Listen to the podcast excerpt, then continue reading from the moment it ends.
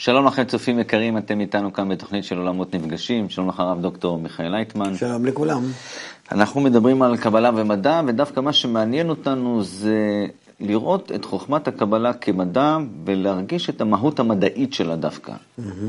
עכשיו, אותך אנחנו שומעים מדבר על הרבה מאוד נושאים, על חברה, על אקטואליה, גם על העבודה הפנימית, כמעט בכל נושא ונושא. שומעים את ההתייחסות שלך כאן בערוץ שלנו ובכל מקום אפשרי. וזה לא מתאים למדע. אם אנחנו, אבל עושה רושם שבסך הכל ישנו איזו מקום אחד, כנראה שאתה אוחז בו, וממנו אתה יוצא לכל השבילים השונים האלה. נכון. מהו אותו מקום האחד הזה שהוא אצלך קבוע? רשת קשר בין כל חלקי המציאות. סיימתי. זאת אומרת, אתה, למרות שאנחנו שומעים אותך מדבר בהרבה מאוד נושאים ובהרבה מאוד סגנונות, למעשה אתה, מבחינתך זה אותו קול. כן. קול אחד. אני ממש מדבר על אותה תכונה שהיא קשר, כן? בין כל חלקי המציאות, ולכן אין לי שום בעיה לדבר על כל תופעה, כי היא קיימת בתוך הרשת הזאת, ואין שום דבר שיוצא מחוץ מהמסגרת הרשת. לכן אתה עד מה שתשאל. יכול להיות שאני לא אוכל לדבר עם הדברים האלה בסגנון שלך, בלקסיקון שלך. נגיד, אתה תתחיל לשאול אותי על צלילים מוזיקאים, על יצירות, או על הצבעים שיש לציירים וכן הלאה, עד כמה שהם נמצאים בהרמוניה וכן ולא, למה זה כך וכך, לפסיכולוגיה אדם, אז אני לא יכול לבטא את הדברים האלה. אבל הרגשה של הדברים האלה היא נמצאת בי, כי אני נמצא ברשת שהיא קושרת כל חלקי המציאות וכל התופעות שרק יכולו להיות. אז יש לך איזושהי נוסחה אחת שאתה משתמש בה כל הזמן. כן. והנוסחה הזאת היא נוסחה, נקרא לה, נוסחה מתמטית, פיזיקלית, זה ממש איזה משהו ש... זה נקרא חוק השתוות הצורה. שהרצון של האדם לא חשוב מה הוא מבטא, מה הוא קולט, למה הוא קשור, נכשר, מקבל, נותן. הרצון שלו הוא חייב להיות מותאם לכל חלקי הבריאה האחרים שאיתם הוא צריך להיות בהתקשרות האינטגרלית, בקומוניקציה שלמה. אז כל שאלה שאני לא אפנה לך עכשיו באיזשהו נושא מסוים, בעצם יש לך איזושהי מערכת תרגום שמתרגמת את זה לנוסחה הזאת של רצון. כן, ואתה... כן, אני מיד מרגיש על מה אתה מדבר מבחינה שלי. לפי הצורה שלי, תמונה שלי פנימית, מערכת שאני חי בה. אם ככה, המהות של חוכמת הקבלה, הנוסחה הזאת, אפשר לקרוא לה שזה נוסחה, שוב, מתמטית, זה איזושהי נוסחה כזאת, מה האופי שלה? כן, האופי שלה זה גילוי של המערכת הזאת, ששם פועלים שתי כוחות מנוגדים, כוח קבלה וכוח השפעה, איך שהם מתכנסים ביניהם בהרמוניה אחת, שלמה, בכל מיני רמות. והמערכת הזאת הכללית, שהיא כך מתקשרת בכל הרמות ובכל הצורות, כולה, היא נקראת עולם העליון, והכוח שמנהל וסובב את כל המערכת, הוא נקרא כוח העליון. עכשיו אנחנו שומעים סגנון משהו מערכתי, את חוקי הבריאה, אבל לפעמים אנחנו גם שומעים על אותו מושג בורא, שזה כמו...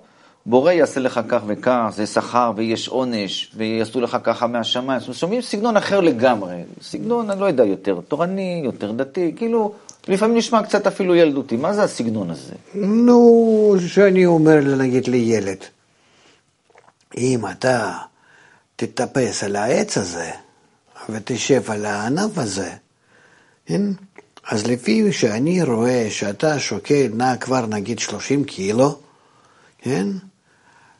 והענף הזה, לפי כמה שאני רואה, הוא יכול להחזיק ילד קטן של 15 קילו. אז הענף לא יחזיק אותך, הוא יישבר ואתה תיפול. וליפול מגובה כזה על הרצפה, כן, על הקרקע. אתה יכול לשבור חס שלום את הרגל. ואני יכול להגיד לך למה, איפה כוח של הענף, איפה כוח של הגוף שלך, כוח המשיכה, עם איזה כוח, מה זה נקרא שאתה שוקל 30 קילו, שזה הקרקע היא מושכת אותך, שלקרקע יש רצון למשוך אותך ב-30 קילו כוח, היא רוצה אותך ב-30 קילו, והענף הוא מחזיק את עצמו ולא רוצה לשבר, נגיד ב-15 קילו כוח, וכן הלאה. אז אני יכול להסביר לו את זה בצורה של פיזיקה, ובצורה של לא כדאי לך וכו' וכו', כמו שילד הקטן שלא מבין את החוקים האלה. ועוד ועוד כל מיני צורות, זה לא חשוב. אבל אני יכול להגיד לו, אתה יודע, יש בתוך כדור הארץ איזה כוח גדול, מלאך. ומלאך הזה הוא מושך הכל לעצמו. אבל כשהוא מושך, יש מלאך אחר, שהוא אחראי שלא ייכנסו מה שנופל אל כדור הארץ, אותם החפצים, לתוך כדור הארץ, הוא מלאך הדוחה. ויש לנו כוח המושך, שנקרא מלאך המושך, ומלאך הדוחה. ואם אתה נכנס בין שני מלאכים האלו, כן? אז אתה מקבל עונש. לא כדאי לך. כל מיני צורות, אני יכול להגיד כאן הכל. זה גם בצורה... והצורת הבסיס היא, הצורה היסודית היא... כוחות, שתי כוחות, כוח משיכה וכוח התחייה. זאת אומרת... אין יותר משתי כוחות בטבע. אז האופי האמיתי של חוכמת הקבלה... איך לאזן את השני כוחות האלו. זה האופי שלה, של חוכמת הקבלה? כן, בדיוק. כל החוכמה היא כדי לאזן את השני כוחות האלו. להביא אותם לאופטימום. זאת אומרת... למצב הטוב ביותר. אבל, הצורה הזאת של המצב האופטימלי, הכי טוב, היא שונה כל פעם בכל מקום. בכל מקום, כן. אז אם אני רוצה ללמוד חוכמת הקבלה או להיות מקובל, כן. רצו שתהיה לי גישה מדעית? ודאי שמדע, חוכמת הקבלה היא מדע. אבל רצו שגם, כדי שאני ארכוש את חוכמת הקבלה, רצו שתהיה לי גם גישה כזאת? היא לא, היא מפתחת בך גם גישה מדעית וגם גישה רגשית, ושני גישות האלה מתחברות בה. האם, אם אנחנו ניקח למשל את... היה לי פעם חבר, לפני 40 שנה, הוא היה מתקן אורגן, איך קוראים זה? אבוב, כן? אבוב? אבוב, כן. אוקיי.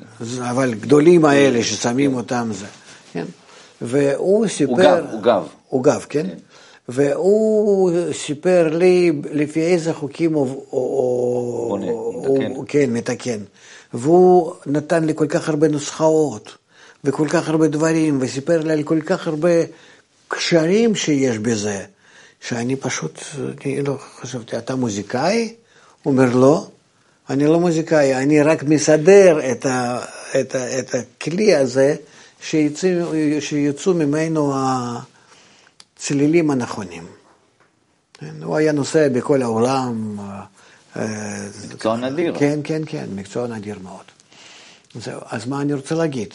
שאז אני הבנתי שזה לא, מצד אחד זה רגש, מצד שני זה שכל, זה צלילים, וזה חוקים, וזה לחצי אוויר וכל מיני דברים, מה שיש שם בפנים, הרי שם עובד מנוע, מפוח, כן? זהו. וצינורות וכל מיני קוטר שונה ואורך שונה של כל צינור וצינור, יש שם מלא צינורות, שם אלפים. זאת אומרת, ראיתי שישנם מקצועות איפה שדברים האלה הם קשורים יחד דווקא. במקום שאתה אפילו לא חושב שזה כך. החוכמת הקבלה היא מזכירה לי את זה גם כן, בהרבה. ששם זה קשורים כל כך הרבה דברים יחד במערכת אחת. הייתה לי עוד דוגמה אחרת, שנגיד רכבת, כן? נוסעת נגיד, אני נסעתי ברכבת פעם אחרונה, לפני כמה חודש ימים שהייתי בבייג'ין. נסעתי מבייג'ין לשנחאי. שם רכבת היא נוסעת במהירות 310 קילומטר. לשעה. כן, לשעה. יפה מאוד ולא מורגש כלום, מאוד קומפורטי, מאוד יפה. אבל מה, השאלה שלי כך, לפי מה הם בוחרים את המהירות כזאת? כמה זמן שאנשים נמצאים בתוך רכבת, כמה זמן הרכבת הזאת טסה שהיא תופסת את המקום, כמה היא צריכה בזה, עושה בלי לכל החלקים שלה, כי זה בכל זאת מהירות גדולה, כמה היא צורכת החשמל, רכבת חשמלית, זהו, חשמל במהירות כזאת, כי כמה שיותר זה כנראה שיותר, כן? כמה, בקיצור, הם צריכים לעשות הרבה חשבונות, כן? והעיקר חשבונות האלה, הם גם כן כמה היא צריכה, בכמה זמן היא צריכה לעלות את המהירות שלה, כי זה לוקח... עד שהיא מגיעה למהירות. כן, עד שהיא לוקחת. אם זה מהר זה לוקח, צורך הרבה חשמל, ואם זה לאט אז היא מפסידה את הזמן וכל מיני דברים אחרים, כן? וכמה זה גם כן לזה שהיא לקראת הסיום. היא צריכה להעיט. כן, והעיטה הזאת גם כן. זאת אומרת, יש כאן הרבה חשבונות, כן? והייתי פעם מתעסק בזה. איך לעשות את הנוסחאות כאלו, שהם גם כן תלויים בבני אדם, אם נמצאים הם ברכבת או במטוס, וכו' וכו', כן? זמן אוויר, זמן זה, זמן ככה, זמן שדה תעופה, שזה הכל, זה תלוי אם אתה מביא את המטוס, רחוק או קרוב, זה הכל מחושב. זה הבדל גדול מאוד דווקא, דרך אגב, בהוצאות. אז שאתה לוקח נוסחאות כאלה גדולות, ואתה מתחיל להכניס אותם לחשבון, אתה בעצם רוצה או לא רוצה, חייב להיות בנוסחה של כמה רמות. זה של העניין האנושי ובלי ומהירות וצריכת חשמל ואולי תופעות האקולוגיות למיניהם וכן הלאה. אז איך קושרים בין? אז קשה מאוד, יש לזה ודאי, אבל... כל נוסחה מדברת על משהו אחר. כן, אבל העיקר, כן, אבל אנחנו עושים את זה לפי, אתה יודע, כמו שבבנייה. יש הרבה... כבר מקדמים ויש הרבה את מתוך הניסיון, כן? כמה זה מחזיק, כמה זה צריך לזה וזה, מתוך הניסיון.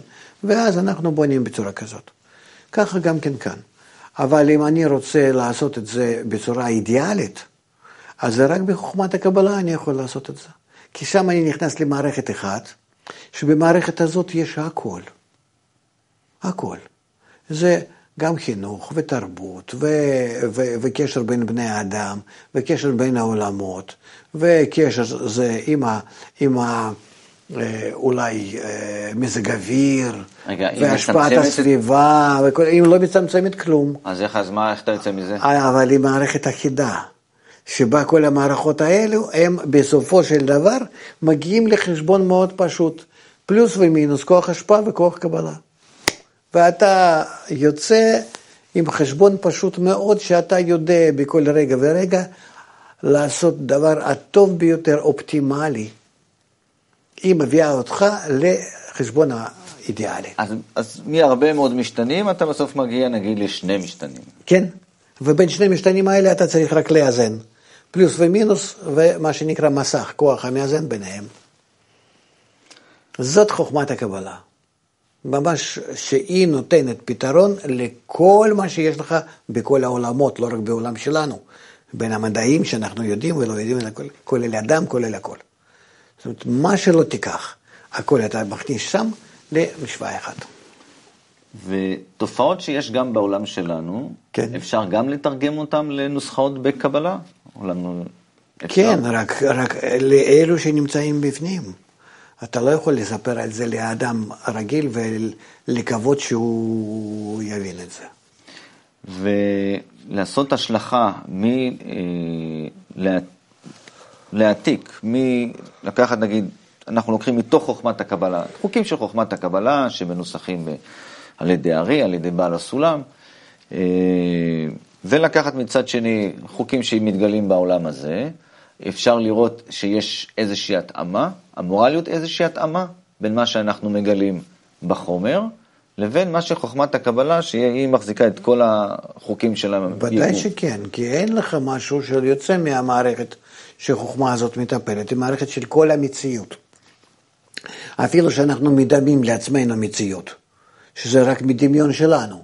בכל זאת הדמיון שלנו גם כן בנוי לפי איזו מציאות הריאלית, שאותה אנחנו בכלל לא מרגישים. אנחנו מרגישים עולם, העולם ממילה עלמה, נעלם. העולם המדומה, שזה דמיון, אנחנו מרגישים את הדמיון, גם מדע כך אומר, שאנחנו מרגישים דמיון. אז השאלה היא כך, אז מה קורה לנו? אנחנו נמצאים בעולם המדומה, מה אנחנו יכולים כאן לעשות? כאילו, הכל זה דמיון, הכל זה לא קיים, הכל לא אמיתי, מה אנחנו, איך המדע שלנו מהכל? לא, גם דמיון שלנו, הוא פועל לפי החוקים, הוא גם כן פועל בהתאמה לעולם העליון האמיתי. שם זה פועלים הכוחות אמיתיים. ואצלנו זה עובר דרך האדם, והאדם כבר מאבד את זה לאיזו צורה משלו. ולכן כל העולם מה שאנחנו מרגישים, אנחנו מרגישים בעצם בתוכנו. אבל גם לצורה הזאת ישנם הנוסחאות וההתאמות לעולם האמיתי. יש סיבה למה דווקא האופי המדעי של חוכמת הקבלה הוא דווקא לא בולט כלפי חוץ, יותר בולט מי שרוצה, כן, מי שלא רוצה, לא. החוכמה הזאת היא לא מושכת אנשים בכוונה אליה. אני אגיד לך למה, כי היא לא פשוטה. קודם כל, יש לה תנאי. אם אתה רוצה להיות מדען בחוכמת הקבלה, אתה צריך להפוך את עצמך למעבדה. אז לרופאים נגיד היו כאלה דוגמאות בהיסטוריה, שהם היו בעצמם מקבלים רעלים, היו מכניסים את עצמם תחת הקרנה רדיאקטיבית, כן? היו אוכלים כל מיני צורות שכדי לעשות את זה, כל מיני דברים, להרגיש את זה על עצמם, היו מכניסים לעצמם כל מיני מחלות, כדי לראות עד כמה שאדם, זה היה, ידוע, כן, על כאלה דברים. אז בחוכמת הקבלה אתה צריך להיות כך. בחוכמת הקבלה אתה צריך להרשות לעצמך, לגוף שלך, לחייב את הגוף שלך, להיות מעבדה לכל הניסיונות שאתה עובר. לכל הריאלים האלה שאתה אומר. לכל זה, וזה מה שאתה עובר, זה משנה את הגוף שלך, מרפא אותו דווקא ומעלה אותו לדרגה אחרת של קיום. אבל זה הכל קורה בך בלבד. ולכן אנשים לא מכירים ולא רוצים והם בורחים מזה, הם ממש, הם... אנחנו עושים ניסויים בחיות. מי רוצה את זה? אנחנו עושים ניסויים בחיות, לא עושים ניסויים על עצמנו. נכון, נכון, ובחוכמת הקבלה אתה לא יכול, כי אתה חייב להיות אותו אובייקט של הניסיון, ניסוי, ובעל ניסוי, וחוקר, והכל עליך, ואתה צריך לדעת מה קורה לך, ואתה משתנה יחד עם זה, ואתה מרגיש את התוצאה לעומת מה שהיה קודם, וזה הכל בך. ולכן גם שאתה מגלה רק אתה, ואתה לא יכול לספר לאף אחד. כי אצלו זה לא היו התופעות האלה, הוא לא עבר את הניסויים האלה, כן? והניסיונות האלה זה הם לא קראו לו, ולכן הוא לא יודע על מה אתה מדבר. והוא מסתכל עליך, כמו ילד קטן, מסתכל עליך, נו, נו, נו, והוא לא מבין. ולכן החוכמה הזאת נקראת חוכמת הנסתר. כי ממי זה נסתר? ממי שלא עבר. אבל לעבור לכל אחד דלת פתוחה. אבל מי רוצה? למי שישנה שאלה, אני חייב, כי אני בזה מגלה מהות החיים שלי. ולכן אני מוכן לעשות מעצמי, בוא נגיד, אדם הניסיון. זה לא שפט ולא אכבר ולא... אדם הוא השפן ניסיון. עכשיו דיברת על חוויות שהאדם עובר עם עצמו, שהוא חוקר את עצמו, אז הייתי אומר, אם הייתי שומע את החלק הזה של חוכמת הקבלה, הייתי חושב שמדובר על חוקי הנפש אולי. זאת אומרת, חוקים שמדברים על חוקי הרגש, ההתפתחות הנפשית, תכונות, זאת אומרת, משהו בתוך האדם. אבל מצד שני, חוכמת הקבלה גם יודעת לדבר על הבריאה כולה, חוקי היקום. איך הדברים האלה מתורגמים מחוויות אישיות של האדם לחוקי הבריאה? מה זה חשוב? מה זה חשוב על מה לדבר? אני יכול לדבר על פרט הקטן ועל כל המערכת הכללית. בשבילי זה אותו דבר. אז מה זה השוויון הזה? השוויון הזה הוא נקרא... אז כלל ופרט שווים? כלל ופרט שווים יכול להיות, אבל זה חוק האינטגרלי. זה חוק החיבור. שבחיבור הכלל, כן, באמת כלל ופרט שווים, שהכלל הוא בולע את כל הפרטים, אבל כל פרט כמו בצורה גולוגרפית, הוא כולל בתוכו כל הפרטים. כל פרט כולל כל הפרטים וכל הכלל יחד. אתה יודע, כמו בתמונה הולוגרפית, אתה לוקח איזשהו חלק קטן מאוד, פרגמנט קטן מאוד מהתמונה, ובו אתה רואה כל התמונה. כן? אז אותו דבר כאן. ולכן לא חשוב לך לדבר על הפרט, יש בו מה שנקרא 10 ספירות. ובכל הכלל יש לו אותם 10 ספירות עם אותם החוקים. ואין הבדל. אבל... קשה לקשר בין הידיעה לאדם? לא קשה. לא? אני יכול לדבר על הטעמים באוכל, וצלילים, ותופעות בעולם העליון, ותופעות בחברה האנושית, ותופעות אצלי בין הנוזלים בגוף שלי וכן הלאה. לא, לא, לא, לא, לא, לא, לא קשה לי בכלל, כי אני מגיע תמיד לחוק אחד. השתוות הצורה בין רצון לקבל ורצון להשפיע, כוח נתינה וכוח קבלה. המדע היום, נגיד, יש לו הרבה מאוד שאלות פתוחות. נגיד אפילו סתם נושא בריאת העולם. אז איך מתוך איזו חוויה נפשית כזו או אחרת בחוכמת הקבלה, פתאום מתקבל ידע על איך נברא העולם? יש בריאה, אין בריאה. מתוך זה שאתה שפן הניסיון. כן.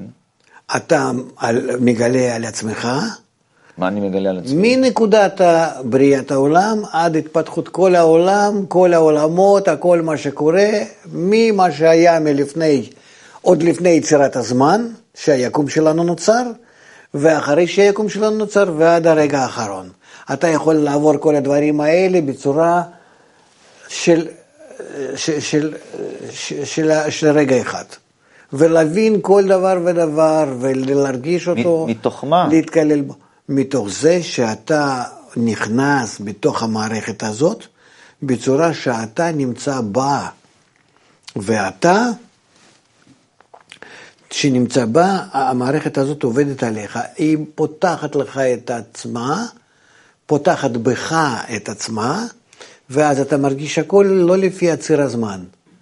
יש ציר, אבל לא זמן, ציר של התפתחות. ואז אתה עובר כמו באותו הרכבת שנסעתי. ככה, במהירות רבה, ואתה מרגיש את הכל הבריאה. ומה אתה מרגיש? חוק אחד. רצון לקבל ורצון להשפיע, ועד כמה שהם משתווים ביניהם בכל רגע ורגע בהתפתחות. הדדית. וזהו. זה הכל. ואז מפה אתה, משהו שעברת עם עצמך, אתה פתאום מבין גם איך יצא כדור הארץ הזה, אתה הכל. מה, וזה משהו, צריך לתרגם אותו, צריך לשם אותו, שזה פתוח? לא,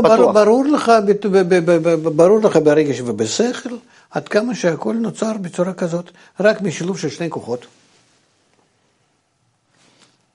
והנושא של, נגיד, נושא הבריאה.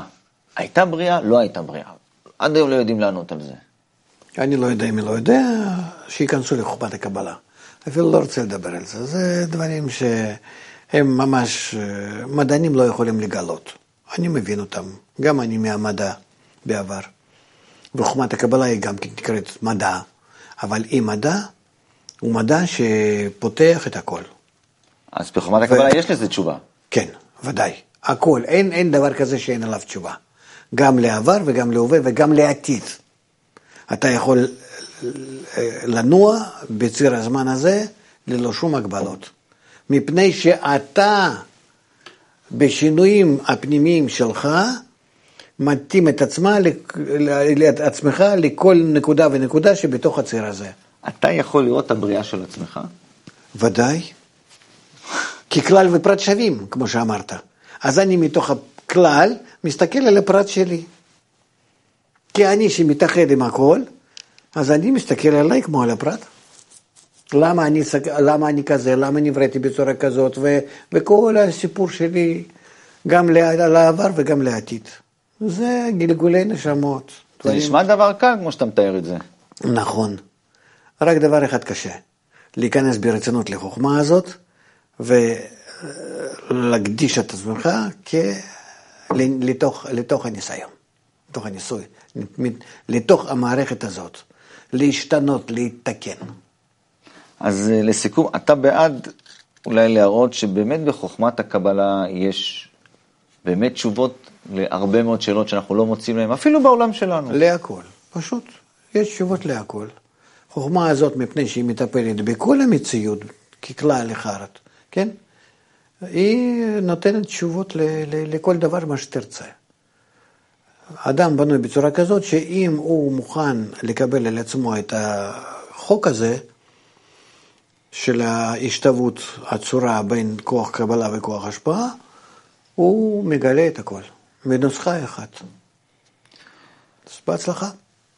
טוב, אז נקווה שאנחנו גם נגלה את הנוסחה שלך, הרב דוקטור מיכאל לייטמן. תודה רבה לך, תודה רבה לכם צופים יקרים, ונתראה בתוכנית הבאה שלנו. שלום ולהתראות.